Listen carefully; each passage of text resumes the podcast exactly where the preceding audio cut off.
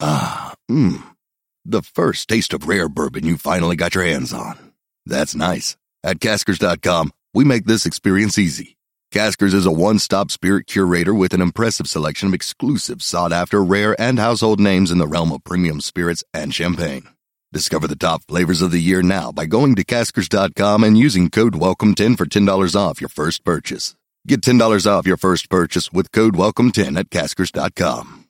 This is the Overtime Podcast Network. Welcome to a Turn on the Jets digital special presentation. My name is Scott Mason. You can follow me on Twitter at Play Like a Jet One. And as you know, the Jets have made a lot of huge acquisitions throughout the free agency period. But one of the most important ones actually came before the beginning of free agency, and it was via trade. It was when they dealt a late round pick to get Kelechi Osemele, and they got a late round pick back in return. So it was a little bit of a pick swap. And the Jets get Kelechi Osemele, the guard from the Raiders. He also had played with the Ravens before that.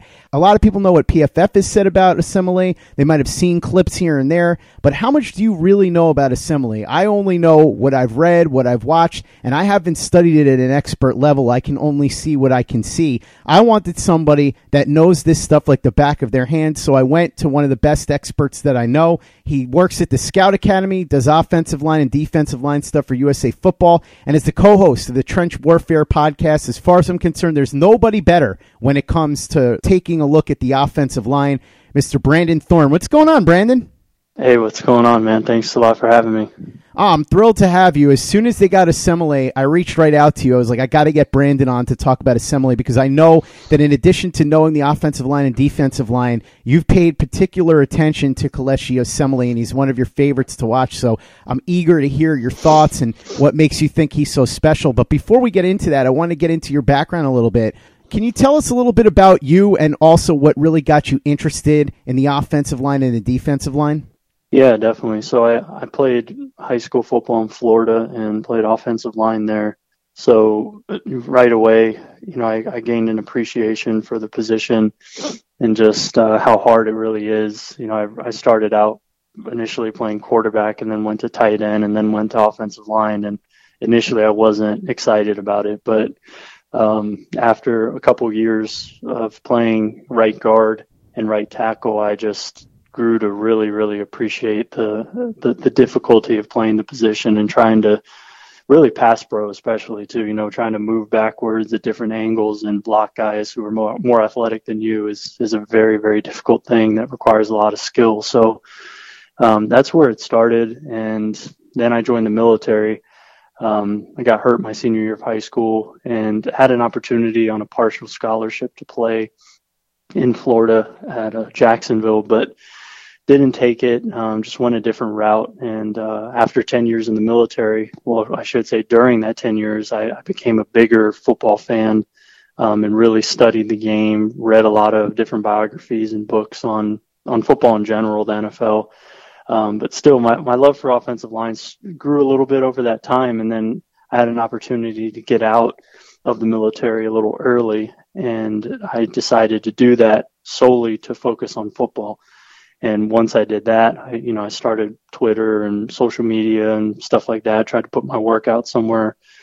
Um, and got to meet up with Ted Sundquist, who was a local in Colorado at the time, former general manager of the Broncos and also an Air Force veteran kind of took me under his wing and I got to write for his site and uh, do a lot of things with him. And that's where my really my love for offensive line grew the most because as I was on Twitter, I realized, you know, not a lot of people were highlighting offensive line play at the time in like 2014. And uh, I was like, you know, this is, there's a gap here. You know, people aren't appreciating offensive line play. They're not really sure what goes on in it. And I was like, you know, this is an area I could really build something. So I dove all the way in and reached out to a lot of people. And just over the years, I mean, I've been fortunate enough to have a lot of great guys teach me about what they see on film, the scouting academy, and having former NFL offensive line coaches teach me that way. Um, and then guys like Duke Manyweather, LeCharles Bentley in the past, um, and others. I mean, there's a lot of Aaron Taylor, Lance Zierlein. I mean, there's a lot of guys who have really reached out and helped me along the way. So I've just kind of built on that. And I, I love offensive line play. I love the nuance of it. And um, because it's so hard to understand, I think that's what gravitated me to it and keeps me there is because I still feel like there's so much more to uncover and, and put out there in the light to people. So it's it's been a fun journey and I'm I'm really excited to be a part of the community. While sports can bring us so much joy, it can also bring us a lot of unwanted stress, and that stress can make it difficult to concentrate, relax, and get decent sleep. Sunday Scaries was launched in 2017 by two best friends and business partners, Bo Schmidt and Mike Sill. They operated a full service bar with 50 employees and were always exhausted. They tried all kinds of products, but they didn't work. Then they started experimenting with CBD. They loved the effects and regained control of their days and nights, but they wanted better CBD products. So what they did for themselves was specially formulate CBD gummies with vitamins D3 and B12 that were super consumable, easy to take on the go, and effective. Long story short, their specially formulated CBD products and vitamins helped relieve the overwhelming angst they felt on a daily basis. So in July 2017, they named the company Sunday Scaries and began sharing their products with friends and launched their online store at sundayscaries.com. With tens of thousands of customers, monthly subscribers, and a 100% money back guarantee, Sunday Scaries has always been on a mission to transform a worrisome nation into a chill one. And right now, we have a bonus for you. Get 25% off all products at sundayscaries.com when you use the code OVERTIME. Again, 25% off all products at sundayscaries.com when you use the code OVERTIME. This is the Overtime Podcast Network. So, in a sense, after learning from all those heavy hitters, you could sort of say you have a master's degree in a sense in terms of understanding offensive and defensive line, right? Yeah, so um, you could say that as far as the, the master's degree in football and offensive line. Um, I still don't consider myself, you know, an expert by any means, just because I know all these other guys and just all the coaches and all that stuff who just, you know, know a lot more than I do. But still, it's cool to be mentioned in the same breath as a lot of those guys and just have people like you reach out and want my opinion on things. I I'm honored to give it. So yeah, hopefully I can bring some value in, in what I talk about today. Yeah, absolutely. And you were the first person that I thought of as soon as the Jets got Osemele because, first of all, I love your work on the offensive line, and you're one of the people that I trust more than anybody else as far as telling people what's really going on in the trenches because like you said it's such a hard position to scout. The entire offensive line is very difficult to understand. And i think the challenge is probably what drew you in the same way that it drew you into the military and to playing offensive line in high school in the first place. And so you're the perfect person to have on to talk about Kelechi Osemele. Why don't you tell me a little bit about what you first noticed about him? Because you were telling me off air that you really caught your eye when you were watching him in Baltimore before he even got to the Raiders which is is what he's best known for now. So if you could tell me a little bit about what caught your eye initially about Kelechi Osemele. Yeah, so I started watching him in 2015 with the Ravens. He's playing left guard, and he also filled in at left tackle multiple times as well. I believe that's what he played at Iowa State. So, you know, initially when I started watching him on film, his sheer size really stands out. Um, he's sort of a throwback in that sense. Back then, he was, I think, 320, between 320 and 330, six foot five. He has very long arms, big hands. I mean, so his, his size, his frame, his build, and his length all really, really stood out to me. And then his sheer physicality, aggressiveness, and just his play demeanor was rare. I mean, he was incredibly physical with guys and just played with a nastiness that you don't see very often, especially on the NFL level. There's just not a lot of guys big and strong enough who are able to bully guys around like he did. And he, it looked like he took a lot of pride in what he was doing and he, a lot of enjoyment in, in physically beating guys up basically. And that's really what was all over his film. So he wasn't really a, technician, you know, especially at that time. He, he got a little wild at times with his hands, but in terms of placement, but at the same time, more often than not, he once he gets his hands on you, it's pretty much over. And you saw that in Baltimore. And then he had the the ability to kick out and play left tackle pretty effectively as well, using the the traits that I mentioned. So he's he's a guy who I think has some positional flexibility. I mean, he hasn't played left tackle, I don't think, since 2015. So uh, maybe that's just really if you you know are in a pinch. But still, he's I think he could still be a very good guard despite last season and and not playing as well. But um, yeah, initially he he instantly became one of my favorite players on the offensive line just because of how rare he was and a lot of the things that he was doing. So you would say that the reputation that he has for winning with his athleticism and his power as opposed to technique is pretty much accurate? Yeah, I don't know how much athleticism. I mean, he's a good athlete for sure, but I wouldn't call him elite by any means or even very good. I mean, I think he's definitely a good athlete with elite type of power. Uh, for sure. That's that's really how he wins, and then just his mentality as well is is is pretty special. So I think those are really the two biggest things. Hey guys, Greg Peterson here with the Baseball Betting Podcast. As we know, the MLB season is back in our lives. It's going to be a 60 game sprint unlike anything that we've ever seen before. And I'm going to be giving you picks every single day, seven days a week with Major League Baseball. We're also going to be keeping up with the KBO as well. If you like baseball and you like being able to make some money, subscribe to the Baseball Betting Podcast with Greg Peterson on Apple Podcasts, Google Play, Spotify, Stitcher, TuneIn, or wherever you get your podcasts. This is the Overtime Podcast Network. I think a lot of people that have read up on Osemele and watched him bits and pieces here and there, both with the Ravens and with the Raiders, realize that while he was very good with the Ravens, he took that next step when he got to the Raiders and became an elite player. He became one of the best in the league. What did you see as far as his progression from the Ravens to the Raiders? Because you watched him very closely that last year with the Ravens and then those first couple of years with the Raiders. So, what did you see that indicated to you that he had jumped to that next level? Yeah, so just becoming more more consistent with things like his run fits in the run game, not you know, overshooting guys or you know undercutting guys especially getting to the second level he was able to really engulf guys at the second level a lot better taking better angles uh, the, you know things like that the little things that really allowed him to to to get attached to guys and latch on to guys so all those other things like strength length and size could take over. So putting himself in better positions and i think a lot of that had to do with the fact that he was playing alongside donald penn at left tackle who really did a lot for his career in a lot of ways, especially when he initially got there in 2016, which if you ask me over the last five years since I've been watching offensive line play very closely, I think the 2016 Raiders are probably the second best unit I've I've seen, and you know first was the 2016 Cowboys, but the, that Raiders offensive line unit was as physically dominating as any that you'll see, and I think when Kelechi Osemele got to play in the middle of Donald Penn and Rodney Hudson, it took his career to another level. And I think that's an underrated part about offensive line play in general is always look at who the guy is playing alongside of or in the middle of.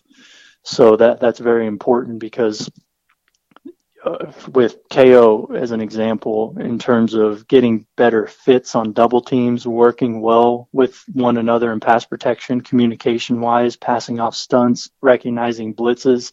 You do this as a unit. It's not really up to the individual to do this on his own. So looking at who is to the left and the right of the guy is very important. And he had at that time two elite guys really on either side of him. So that helped significantly. And I think that was probably one of the more underrated parts of his success in Oakland. And would you say that when he was in Oakland, that the categorization of him as an elite level offensive lineman, one of the very best in the league, would be accurate? Yeah, so 2016, he was the best left guard in football, in my opinion. He was an all pro that year. I think a second team all pro, but I thought he was the best left guard in, in football. In 2017, he was still very good. That was a year where he started all 16 games. I thought he was a very good player, but the thing is that that year is when the the Raiders offensive coordinator situation changed. They got rid of Bill Musgrave, who was very uh, reliant on a power running scheme, and I thought that suits uh, Osemele the best, allowing him to really come off the ball and generate vertical displacement, really trying to push guys back basically instead of cut them off laterally, which is more of a zone oriented type scheme. So once the Raiders shifted to more of a zone oriented scheme, I think that was part of why his play started to drop off a little bit. But I still say he was he was very good still in 2017. But then, you know, 2018 he had to deal with some injuries, of course. But I just didn't like him running a lot of outside zone stuff. So it'll be interesting to see what how he fits in, in New York because I know talk about that in a second. But um, yeah, I think he's just better in, in man gap power type of concepts. So you think that it would be foolish to use him in any other way? I mean, predominantly, yeah, but you almost every team in the NFL mixes in zone if they're a gap. Mm-hmm. if they're predominantly gap type of schemes, they mix in zone. If they're predominantly zone, they mix in gap type schemes. So every team pretty much does both for the most part. Sure. There's a couple that are more, you know, uh, focused on one of the two, but yeah. So I don't think it's foolish to use them, but to use them as your only like I don't want to see Kelechi Osemele in San Francisco playing under Kyle Shanahan. I don't think that would be a great fit because they're pretty much all zone. So that's kind of an extreme. But yeah, if you mix them in, I think he could be fine. Yeah, just to clarify, that's really what I meant. That it wouldn't be smart to bring him into a team that was going to use him predominantly in zone as opposed to man where he seems to thrive. I wanted to ask you about specific moments or games that you might remember that he had in Baltimore or with the Raiders that stood out to you and really made you look at him and say, okay, this guy is the elite player that I'm saying he's the best left guard in football, or even in 2017 when he had taken a slight step down. Were there any moments that you specifically remember, any plays where you watched and you were just like, wow? Honestly, if you just if anybody goes back and watches 2016 film of Kelechi Osemele, you could pick any game, honestly, and you're going to see him just just demolishing guys. I mean, some of those Bronco games for sure. I remember a lot in there of him just doing just crazy things. Um, uh, you definitely have to watch the Bronco games, though. I think because him and Penn they did some special things when they played a couple times a year. Um, but yeah, he, he had this one play. I'm trying to look it up right now, but he, he was intimidating. I mean, like you could see it on the field come to fruition. There was a play where he actually gets out in space up the left sideline on a, I think it was a screen, and you could see the linebacker realize who was coming at him and literally run out of the way. That type of stuff you don't usually see because of course, that defensive player is risking his reputation in a sense because he knows it's going to be on film, and you can't. You have to do some. You have to engage somehow. But he clearly avoided Kelechi Osemele in space because he knows basically when when Kelechi Osemele gets his hands on you, more often than not, he's going to try to bury you into the ground. And uh, so that that was really cool to see that sort of drastic moment to where it really showed up. There's a oh man, there's a play uh, against Carolina in 2016. It was in the November timeframe. So if you want to go back and look at it, but Kawann Short is a defensive tackle who's been elite in his career. He has special physical traits and he's a very good player. And there's a play where Kelechi Osemele anchors down and literally throws him five yards back. So stuff like that, I mean, you will never see that against Kawann Short. And Kelechi Osemele was really the only guy to be able to do stuff like that. But there's so many examples of him, his size, strength, and physicality just dominating guys that it, it just it makes you it's like varsity JV type stuff that happens in in the NFL that really never happens. So yeah, those are a couple specific examples though that I can remember off the top of my head. Hey guys, this is Greg Peterson, host of the podcast Hoopin' with Hoops. Despite the fact that college basketball is in the off season, it's never too early to get a jump start on taking a look at these teams because there is now 357 of them for the upcoming 2020-2021 college basketball season. I'm going to give you guys a deep dive on every last one of them, keep up with all the transfers in college basketball, and so much more. You are able to subscribe to Hoopin' with Hoops on Apple Podcasts, Google Play, Spotify, Stitcher, TuneIn, or wherever you get your podcasts. This is the Overtime Podcast Network. We talked a little bit about his strengths. Let's talk about his weaknesses. I know you talked about the difference in zone and man and how he's better in man than zone, but are there any specific weaknesses that you've pinpointed in his game? Are there any types of players or any specific players in general that tend to trouble him? Anything we should be on the lookout for?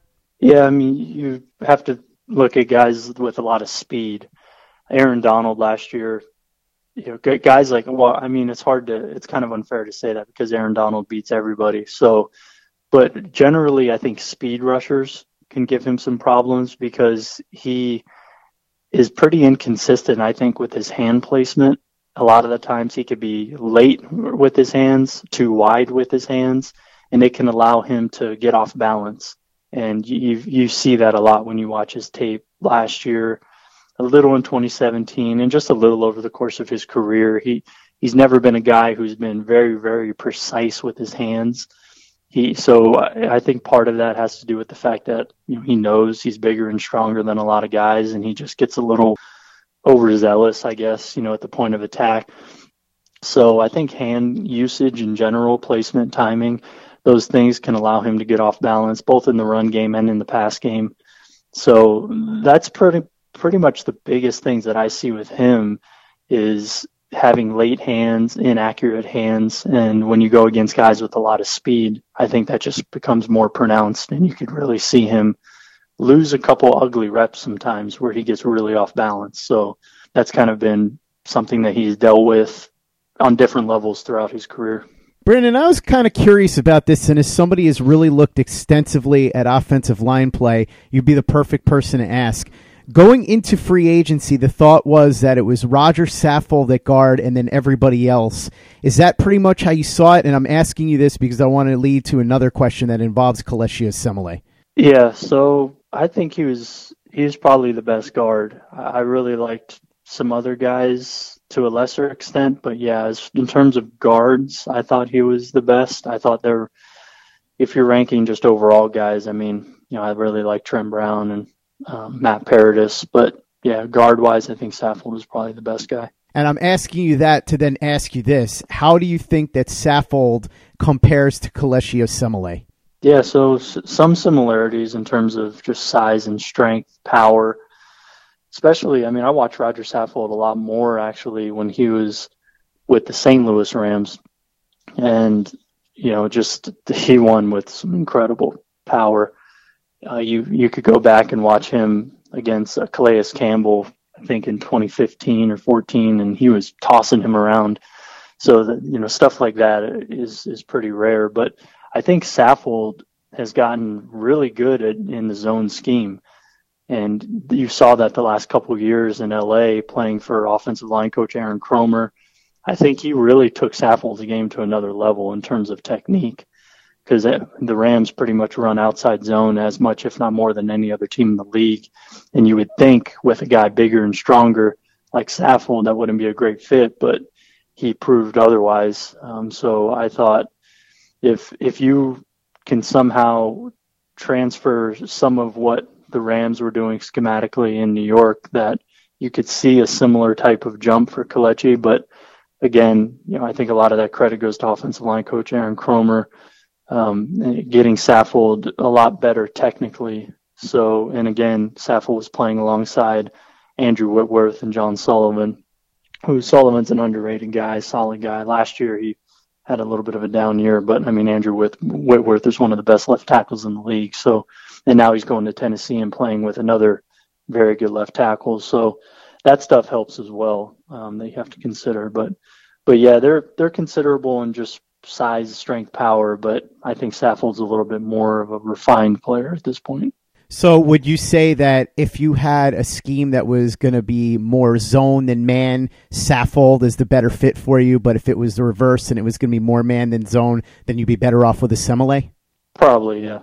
So, would you say that Osemele at least is on that same level as Saffold? And how would you have ranked Osemele compared to the other guards that were available? Yeah, I mean, I've personally just liked Kelechi Osemele more. I think his ceiling is higher. I think in 2016, Kelechi Osemele was better than Saffold's ever been.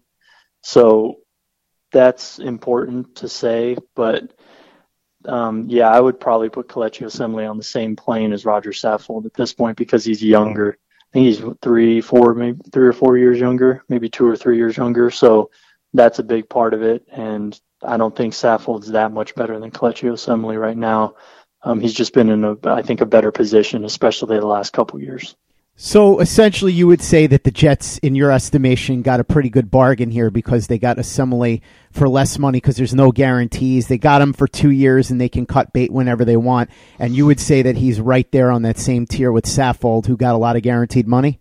Oh yeah, definitely. I talked about this a lot on my podcast uh, as far as when I talked about free agency. I, yeah, absolutely love the move for the Jets. So, as far as loving the move for the Jets, salary cap wise, or loving it for what they gave up, loving it for what you like in Osemele, let's go to the next logical step from all of that and talk about how much you like or don't like the fit that he could be here with the New York Jets. We know that you think very highly of him, and we know what you think his strengths and weaknesses are. Do you think that he is going to fit in well here, and do you trust Frank Pollack to use him properly? Um, I think so because I think Pollack he's had a he's had a really good track record overall. Just what he he does in terms. I mean, I know he started under Gary Kubiak in Houston.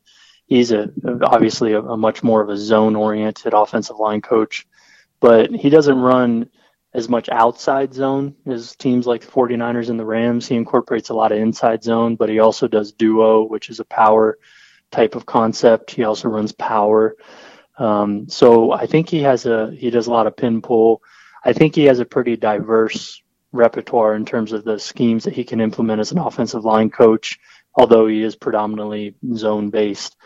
So I don't think it's the ideal fit because we, you know, I'd, I'd like it kind of the reverse, more of a predominant gap man type concept scheme. But I still think he can have success here. I look back, Pollack, you know, he, he came under Gary Kubiak initially learned that wide zone type of scheme under him, and then he learned under Bill Callahan in Dallas, who's one of the best offensive line coaches in the game, maybe ever, and he teaches similar type of concepts. So I think he's he has a great background in terms of who he's been around. He's he obviously was the offensive line coach of the best offensive line in the last five years, in my opinion, the Cowboys. So but he inherited he inherited that from Bill Callahan. You know, he was there first. So how much credit goes to him or Callahan for that? It's hard to say. Plus, you know, Dallas just has they have elite players on their offensive line that, you know, it's just, you don't you don't have to be a great developer of talent. I don't think at that point to to, to be effective. So ultimately, I, I like Frank Pollack. I think he's done a really good job pretty much everywhere he's been schematically, I don't think it's a great fit. I think it could probably be a good fit. You think that Pollack would be able to recognize what Osemele's strengths and weaknesses are, though, and kind of play up the strengths and limit yeah. the weaknesses, right? Yeah, I would definitely think so. Let's talk a little bit real quickly about the Jets' offensive line in general, because we talked about Osemele coming in and how he's going to fit. What do you think of the other pieces on the offensive line? Now, obviously, we don't know for sure what's going to happen at center at the moment. It's Jonathan Harrison because that's all they have, but we could see another move coming, whether it's free agency or whether it's the draft. But as far as the guys that are already here that are penciled in to start, I was curious what you think of Brian Winters, Brandon Shell, and Kelvin Beachum. Yeah, so Shell I haven't watched much of at all, so I can't really speak on him. Brian Winters, I, I like. I think he's underrated. Uh, he's an undersized guy who gets pushed back in his anchor quite a bit. So that's the downside. He's undersized. He, his play strength is adequate, but he doesn't win that way. If you if you really look at how he wins, I think it's with quickness and with technique, with leverage, and those things I appreciate. Even if he is losing reps with not having enough strength, so you have to kind of live with the bad to get the good with the majority of NFL players on the offensive line. Very few guys have dominant strengths, and um, but still, I think Winters is a very crafty player who had the best year of his career last year, and I think he's trending upwards. So I like Winters. I think you guys have your guards in place for sure. That's the strength of the unit. Kelvin Beachum is a guy I watched more so in Pittsburgh, but still, I think he's another guy who's undersized one of the few tackles that has the physical dimensions that he has being. Ah, mmm. The first taste of rare bourbon you finally got your hands on. That's nice. At caskers.com, we make this experience easy. Caskers is a one stop spirit curator with an impressive selection of exclusive, sought after, rare, and household names in the realm of premium spirits and champagne. Discover the top flavors of the year now by going to caskers.com and using code WELCOME10 for $10 off your first purchase. Get $10 off your first purchase with code WELCOME10 at caskers.com. Six three, shorter arms, stuff like that. So Kelvin Beachum, he wins largely with technique. He definitely isn't a great athlete, I don't think, um, but he's very technically sound and brings a lot to the table that way. Very um, mentally sound as well. Mental processing is a term that I use in scouting, and he's very, very sharp. So I think he wins with a little bit of quickness, but more so technique and uh, just being a smart guy and somebody that you like to have on the unit from that perspective putting aside Shell, who you said that you didn't watch, and obviously Osemele, who just got here, there was talk that the Jets might be looking to upgrade at the other guard position with Winters and perhaps a tackle with Beachum. In your opinion, though, based on what you just said, it sounds like you think the Jets are just fine at those two areas for the time being, right? Um, I think you could upgrade left tackle for sure. I mean, I think Beachum's definitely in the bottom half of starting left tackles in the league. I just spoke about how he wins and why I could see the Jets wanting him back, mm-hmm. but I think you can upgrade center and left tackle for sure, or even right tackle. I don't know. I just haven't really watched Shell at all. But guard, you think they should stay the course with Winters? Oh yeah, for sure. I mean, you you don't want to have to replace four guys on the offensive line at this point. I think that's silly, and I think Winters is trending up. So yeah, I would leave him one of my absolute favorite people to go to for information on offensive linemen. And I hope that this podcast demonstrates why. If you're not following him and checking out his work, you absolutely should be. It's invaluable if you want to understand the offensive line. And as I was telling Brandon off air, as much as I do my best to watch offensive line and understand what's going on, there's only so much you can really understand if you don't have a trained eye for that stuff, and that's where people like Brandon come in. So if you want a much better understanding of a very difficult position to evaluate, you should be checking out Brandon's work. Brandon, thanks so much for coming on. Really appreciate it. I hope you'll come back soon. For anybody that's unfamiliar with you and doesn't know where to find you or your work, why don't you go ahead and let them know?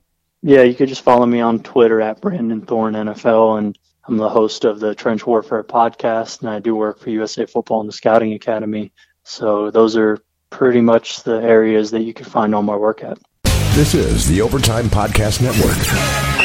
So we heard from one of the best offensive line guys out there, Brandon Thorn, to break down the film and really give us an idea of what it's like to watch Kelechi Osemele playing guard. I thought on top of that, we might want to turn to our resident stat nerd to go that route and give you an even more complete picture. So we welcome in the host of the Chronicles of Nania here at Turn on the Jets Digital, as well as a writer over at ganggreennation.com, Elite Sports New York, and pretty much anywhere else on planet Earth that publishes anything about New York sports. Mr. Michael Nania, what's going on, Michael? Oh, not too much. I'm happy to be on here to talk about Osemele. I'm stoked for this guy. Obviously, Brandon Thorn gave you uh, gave us a great breakdown of him. I'm I'm really stoked to have Osemele this team and actually have some people who could block defensive players on the other team. It's good to have that. It's really nice. So am I, Michael. So let's get into why from a statistical standpoint, because like you said, we heard Brandon talk about the film and all that. Tell me what you found about what the Raiders did on running plays when they ran to Osemele's side on the left side of the line.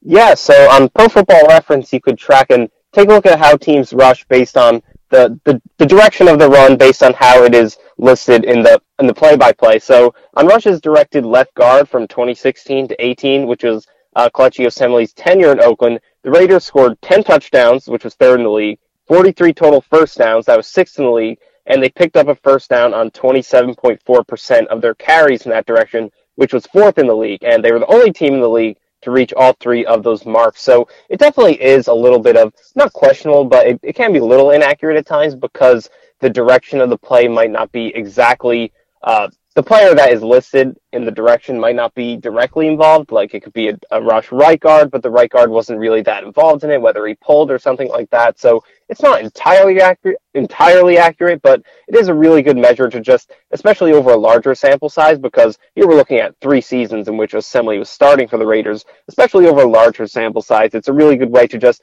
get an idea of how successful teams were running in a certain direction behind a certain player. So it is really promising to see the Raiders were so successful running the ball behind Osemele during the three years he spent there. Yeah, that's what I was going to say because if you went and looked at a handful of games, you might be able to say it's an anomaly. But if it's three seasons, it seems like that's a real legitimate trend there. Yeah, definitely. Because, you know, like I said, like if you're looking at one game, like maybe Isaiah Crowell, like for the Jets, like in that game against Denver, Isaiah Crowell played a great game. And the O line was good in that Denver game too. But if Isaiah Crowell breaks out one 80 yard run, uh, going left guard behind Spencer Long or something, then that's going to make his numbers look good you know, for that entire game, for a two game stretch, three game stretch, because big big runs like that are going to boost the numbers a lot. But if you're talking over three seasons, then things kind of, you know, mesh together more and it's a better sample size to judge off of. So it's really good to see the Raiders did such a good job running behind Osemele. And overall, they did, even this past year, they were still pretty decent running in that direction uh, behind Osemele. So it, it definitely is promising to see that over a three season span. And that might go a long way towards explaining your next stat, Michael, because Osemele played 49 games over the course of three seasons with the Oakland Raiders. And in those 49 games, there was a marked difference in terms of points per game for the Raiders and also wins and losses. Yeah, so it's definitely, and it's the same thing with what we were just talking about. Sample size matters with stats like this, but I do like to see sometimes, you know, if players have missed extended time, how well the team does with them versus without them. So over three seasons, uh, the Raiders did have their one playoff game in 2016. So 49 possible games. Osemele's played 43 of them. So he's missed six games. And the difference is pretty noticeable. And that's another thing. You want to see a noticeable difference. If the, if the difference is slight with something like this, then, you know, maybe it's just an anomaly. But for th- this is a pretty big difference with Osemele, how the Raiders have played with him versus without him. So when Osemele's played for the Raiders, they're a nearly 500 team, 21 and 22, and they've scored 21.6 points per game. And in the six games he's missed, they went one and five, and they only scored 15.7 points per game. So that's basically a touchdown difference and a 30% dip in percentage, which would be worth about three, four wins over a 16 game season. So that's pretty noticeable. And, you know, definitely it, it is only six games, so he, they win one more when he doesn't play, it looks a lot different. But still, we're talking about it's the same thing with what we mentioned rushing in his direction. It's a large sample size, a decent enough sample size to actually learn something from, and pretty good numbers, just like the rushing in his direction. Pretty noticeable difference how they played with him versus without him. So I think it is a potential sign of how much value he had to that team and how much above a replacement level player that he is. And in addition to those positive numbers, you have to take a look at penalties because that's a huge part of what makes an offensive lineman useful. Because if somebody's getting penalized a lot, and we saw this with the Jets plenty, that means that it's going to back the team up a lot and constantly put them in holes. That's not something that Osemele did much of, and you would expect a guy at his level who's playing in so many games to get penalized a lot, but he really didn't. Yeah, so Osemele only had he had four penalties in each of the last two seasons, so total of eight over the last two years. And just to compare that against uh, a lineman who struggles with penalties, Brian Winters had nine in 2017, and he only played 13 games, I believe. Uh, he only had five penalties this year, Winters, so he did bring it down a little bit. But the, the league leading penalty, the, the leaders in penalties among offensive linemen usually have about 13, 14 penalties. If you're around 10, and like I said, nine for Winters in 2017, that's pretty bad and the average will probably, if you play about 16 games, they probably average around maybe six or seven. So four for Osemele in the past two seasons is really solid. It's been a while since the Jets have had an O lineman go back to back seasons with only four penalties. The last time a guard for the Jets did that was Matt Slauson in his first two years for the Jets, and before that was Brandon Moore in 2009 to 10. So it's it's pretty rare to have a guy commit penalties that infrequently, but Osemele has done it. So it's really promising to have a guy who's able to not only be a good player overall, because penalties do make up a pretty small portion of the snaps that they play, but they are really important. And we've seen the Jets struggle with penalties a lot recently, and it has been overblown at times. Like I said, Winters improved the season. Uh, James Carpenter also, he only had eight penalties over the past two seasons, only three this past year for Carpenter. But still, with Osemele, it is promising to see that he's not a guy who struggles with chronic penalty issues. No question, especially for somebody who's as good as he is.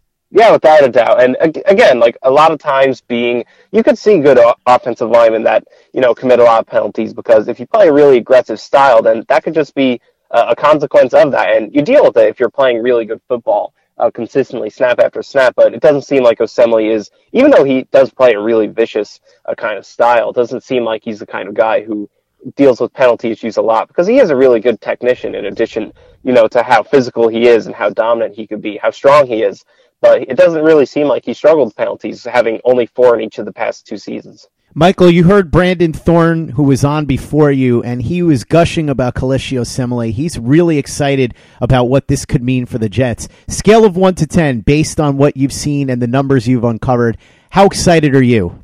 Man, I, I go, and I, I think it's really promising because, you know, Roger Saffold seemed like the only good option for this left guard position. This was a position the Jets had to fill. James Carpenter was a free agent.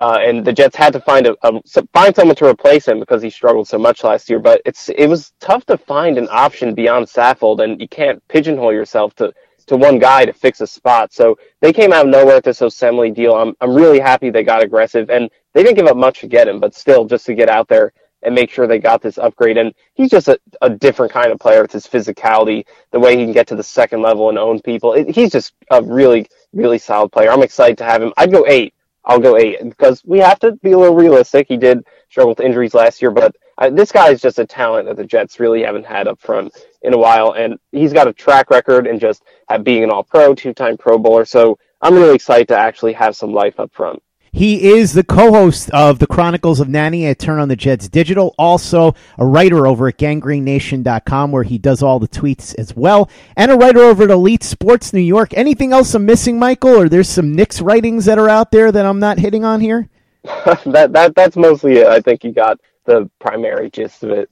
It's in so many places. I just want to make sure I'm keeping track. Michael, thank you so much for coming on and sharing your thoughts on Osemele. We'll talk later in the week to do a full Chronicles of Nania show to break down all the free agent signings, or at least the major ones that the Jets have gotten to so far in the offseason. Meantime, why don't you let everybody know where they can find you and follow your work? Yeah, you can follow me on Twitter at Michael underscore Nania. Most of my writing is at Gang Green Nation and Elite Sports New York. And yeah, very excited for draft season coming up now, and the new uniforms. I got to come on the pod to discuss the new uniforms with you.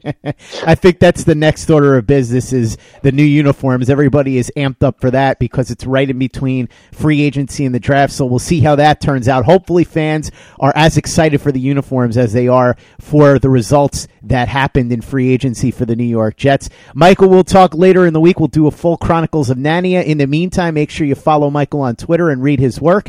And for the latest and greatest in New York Jets podcasts, you know where to go. That's Turn on the Jets Digital and turnonthejets.com.